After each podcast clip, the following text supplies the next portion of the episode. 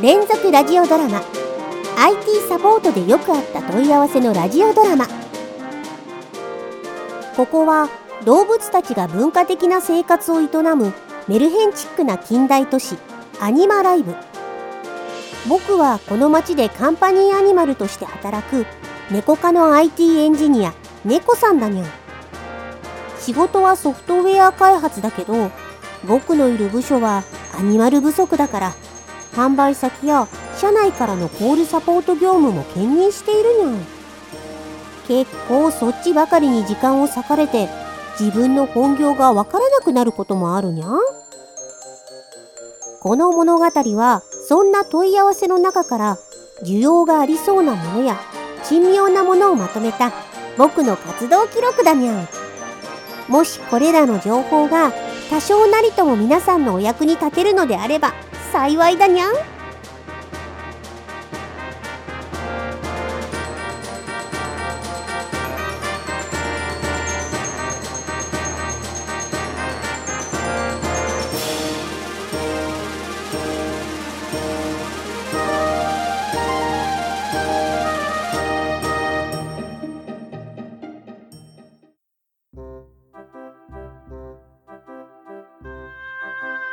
ここ最近のあらすじ。せっかく申し込んだストレス対策のオンラインイベントを当日に寝過ごしてしまったにゃん。でも親切な講師の先生に内容をリモートでおさらいしてもらってるにゃん。先生はうちの会社の同僚と声がそっくりでそいつもたまに回想シーンで出てきたりするから聞いていて混乱しないように気をつけるにゃ猫さんのおさらいも3回目となると適当。いや力が抜けてきてるけど僕が講師をやっている元精神科病院勤務の犬科のアニマルだわ。んそしてこのストレス対策講座も一山越えた感じだわ。ん確かにキーワードの「避けず力まず考え込まず」はさっき終わったかにゃん?でこれから教えてもらうのがストレスを生かすコツと。それと一緒にストレスと向き合う上での考え方とか補足的なことを話したいと思うわ。んわかったにゃん。残りもよろしくお願いしますにゃん。ほいたわん。では早速ストレスを生かすコツについて。ストレスを生かすっていうのはさっきも言ったようにストレスがもたらすネガティブな感情が本来何のために存在するかを理解し正しく行動力に変えるのだわん例えば不当に権利を侵害されないために起こり不安により察知した危険に備えやりきれない感情を悲しみに逃がしてあげるのだにゃん？そうだわ。んとはいえそれらが大きすぎると処理しきれなくなって潰れてしまうわん。そこで重要になるのが不快情動体制という心理的な不快感に耐える能力だわん。不快情動体制？初めて聞いたにゃん情動って単語も聞き慣れないと思うけどこれは急激な感情の動きのことだわ。んなるほど。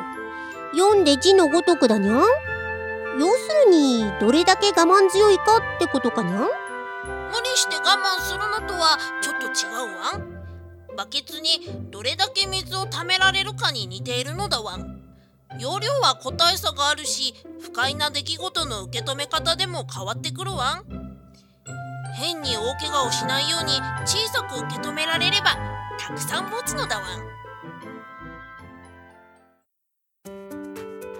不快な出来事を小さく受け止める。イメージとしては柔道の受け身あるいは風に吹かれる柳かにゃん。具体的にはどうしたらいいのかにゃん？例えば猫さんは送ったメールの返事がなかなか来なかった経験はあるかわん？ああほぼ日常的にあるにゃん。そんな時こんな心の声が聞こえないかわん？誰も僕のことなんか気にかけてくれないのかな？いやもしかして何か怒らせるようなことをしたのかな？まさか面倒で返さないだけ？常識的にすぐ返信するべきだろう。うんうんあるにゃん。これらは出来事に対し自然に浮かぶ心のつぶやき自動思考と呼ばれるわん。そして感情や行動身体的反応はこの自動思考に触発されて起きるわん。気にかけてもらえないと悲しくなり怒らせたのではないかと不安になりすぐに返信しろと怒るのだわ。なるほど。心や体に対して現状を認識させ働きかけるワンステップというわけだにゃ。だけど考えてほしいわ。ん今の例だと3つの可能性に対し漏れなく悲しみ不安怒り3つのネガティブな感情を抱いているわ。んだけど現実は1つだわ。ん相手が自分のことを気にかけていなかったのなら悲しむだけだし怒っていたのならどうやってフォローするか悩むだけだしルーズで返信しなかったのなら逆に自分が怒ればいいだけだわ。ん そうか。結局正解以外は取り越し苦労だにゃんそれどころかそのいずれでもない可能性もあるわんシステムトラブルでメールが届いていなかったとかあるいは本人にトラブルがあったとか。本人にトラブル？ああもうもうもう部のミノタウルス部長に送った確認メールの返事が来ないにゃん。早くシステムの使用を決めたいのに。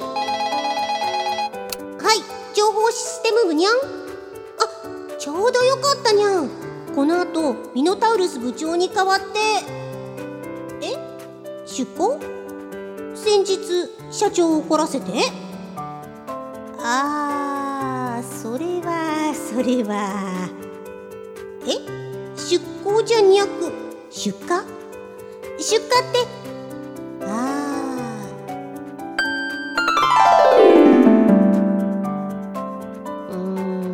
確かに返信したくてもできない状況ってこともあるにゃ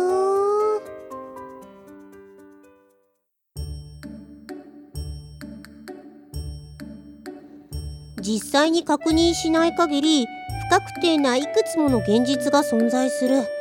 まるでシュレディンガーの牛だにゃそして僕らは蓋を開ければ消えるそれらを。勝手に先取りしては無駄に苦しんでいるわけだにゃなんで猫じゃなく牛かわん？ともかくいろんな可能性を考えて行動できるのは生物の強みでもあるけどそれに振り回されて辛いのなら現実を確認するのがいいわん。そうすればネガティブな感情を無用に溜め込まなくて済むわん。これがネガティブな感情を小さくして味わう一つのコツだわん。現実を見る。エビデンスを取る。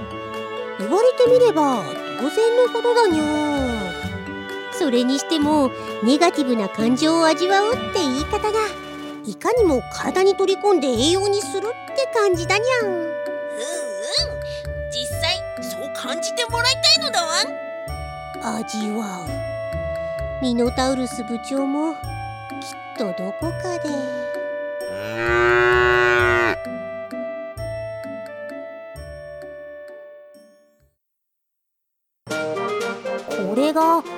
僕らのラジオドラマの原作本かにゃギリギリまともな内容なのになんでこんなクレイジーなドラマになったにゃ猫さんまたパソコンが故障したわ。ん助けてたわ。んはあこの本を読んで自分で対応してくれないかにゃ黒猫コナミ原作。IT サポートでよくあった問い合わせの本は創作物の総合マーケットブースまたは技術書オンリーイベント技術書店の公式サイトでお求めいただけますにゃ。は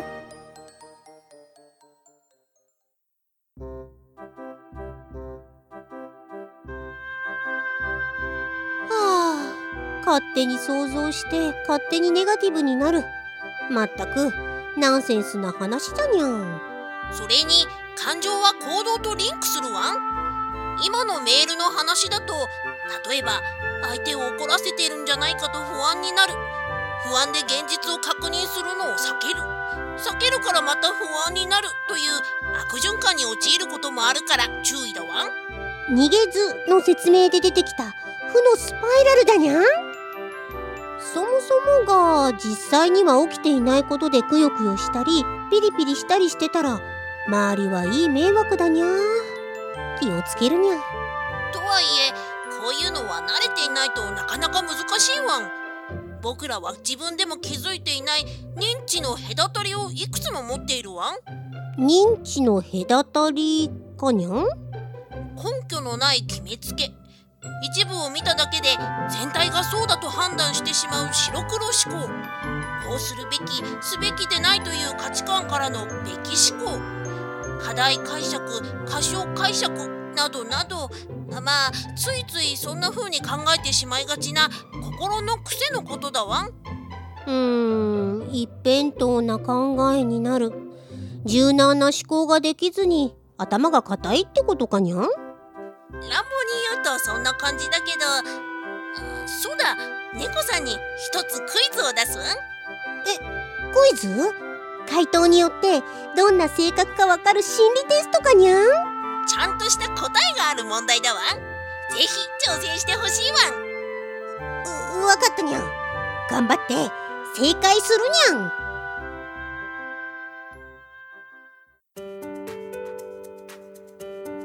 ある病院にドクター・スミスという腕利きの外科医がいたわ。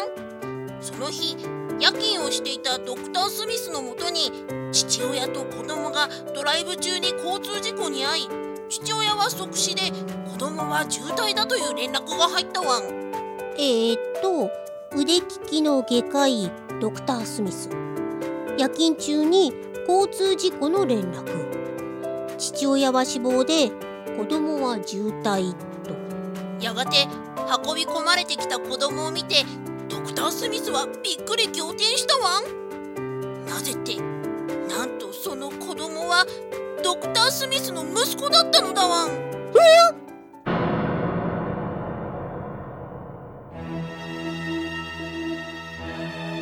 あの問題の意味がわからないやん。運ばれてきたのはドクター・スミスの息子？でも息子の父親は事故で死んだって言わなかったにゃん？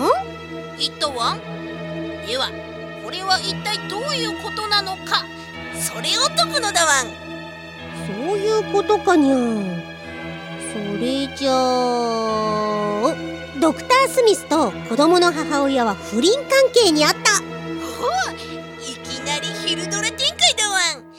しかし違うわん。じゃあ不倫じゃなくてドクター・スミスは離婚していて子供といたのは前妻の再婚相手だった。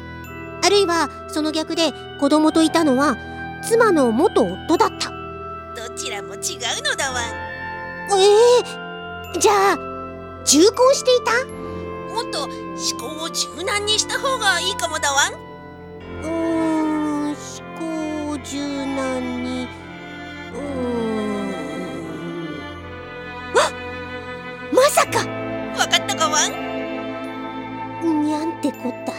そういうことかにゃん着目すべきは死亡した息子の父親とドクター・スミス両者の関係だったのだにゃん。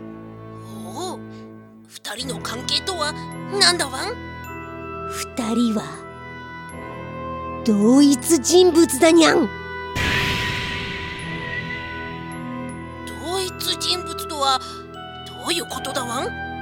突然の事故で即死した父親は自分が死んだことに気づくことなくその魂は普段通り勤め先の病院で夜勤を始めたんだにゃん。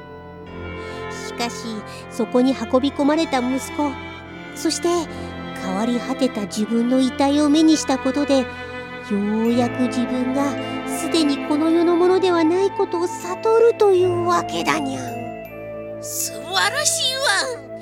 んしかし違うわ。ん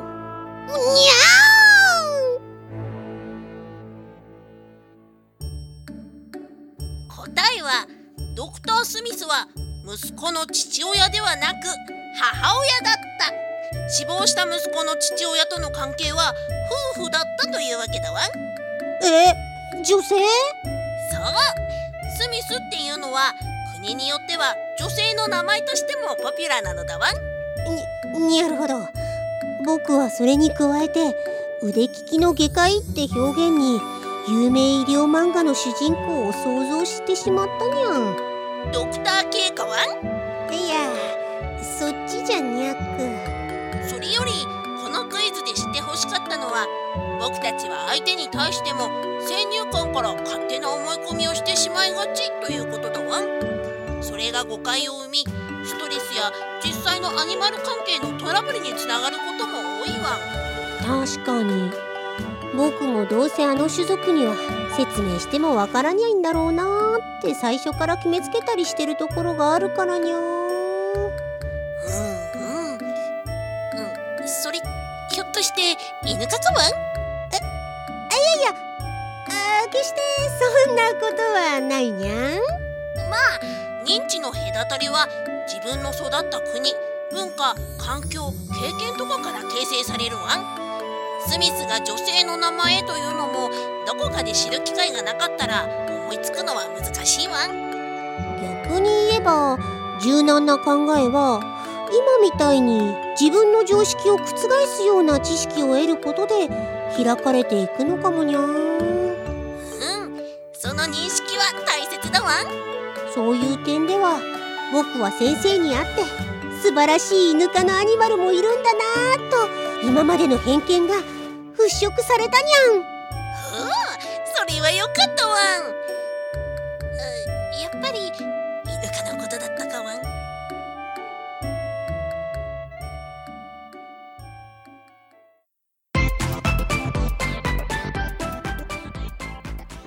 IT 業界で働くそこのあなた。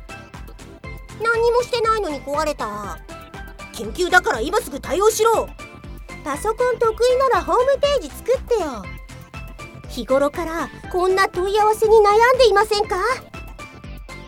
ここに彼ら IT 素人と上手に付き合うための秘伝の書があります。黒猫なみ作 IT 素人を説得する技術はお近くの書店またはオンラインストアにて好評発売中です。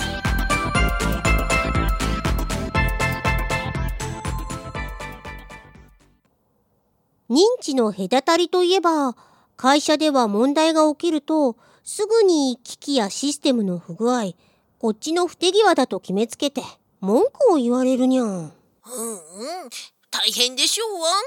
中でも毎回めんどくさい勘違いをするのがいて本当に疲れるにゃん犬かかわん。ああいやどうだったかにゃん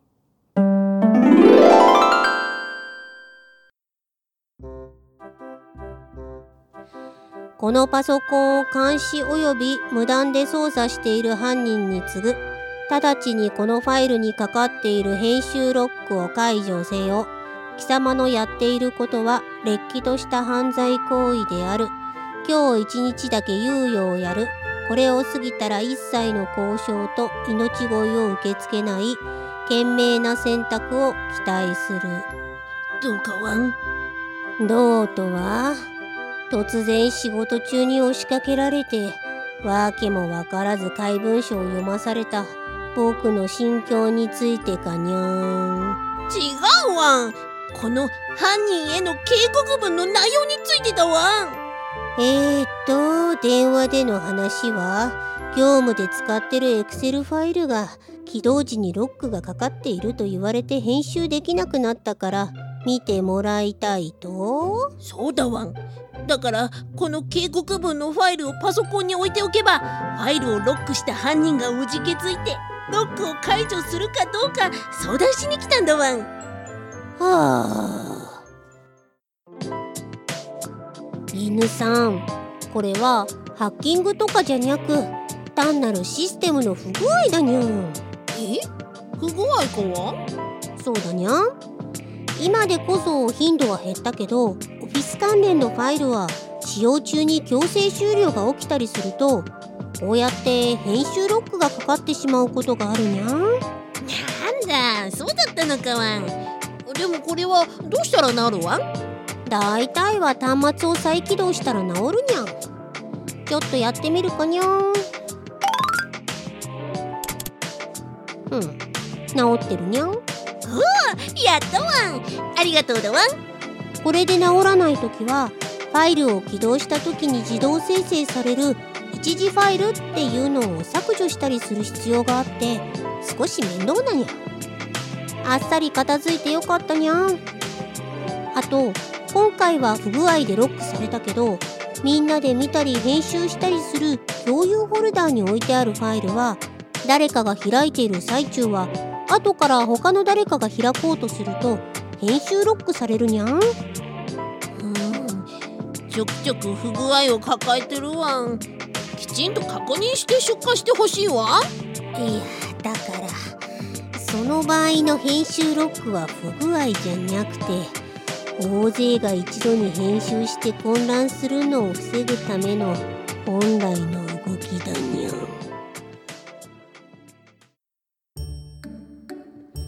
というわけで犬さんはすぐにハッキングやら監視やら勘違いをするけど大抵はシステムの機能か今回みたいな不具合だにゃん。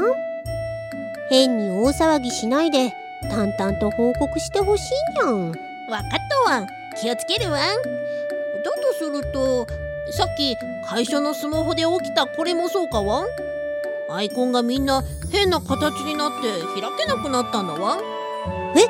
ちょちょっと見せるにゃん。なあこの症状はまさかファイルを人質に金銭を要求するランサムウェアかにゃん。にゃー身代金要求の通知が表示されたにゃん。間違いないにゃん。それも再起動すれば治るかわん。早いとこお願いだわん。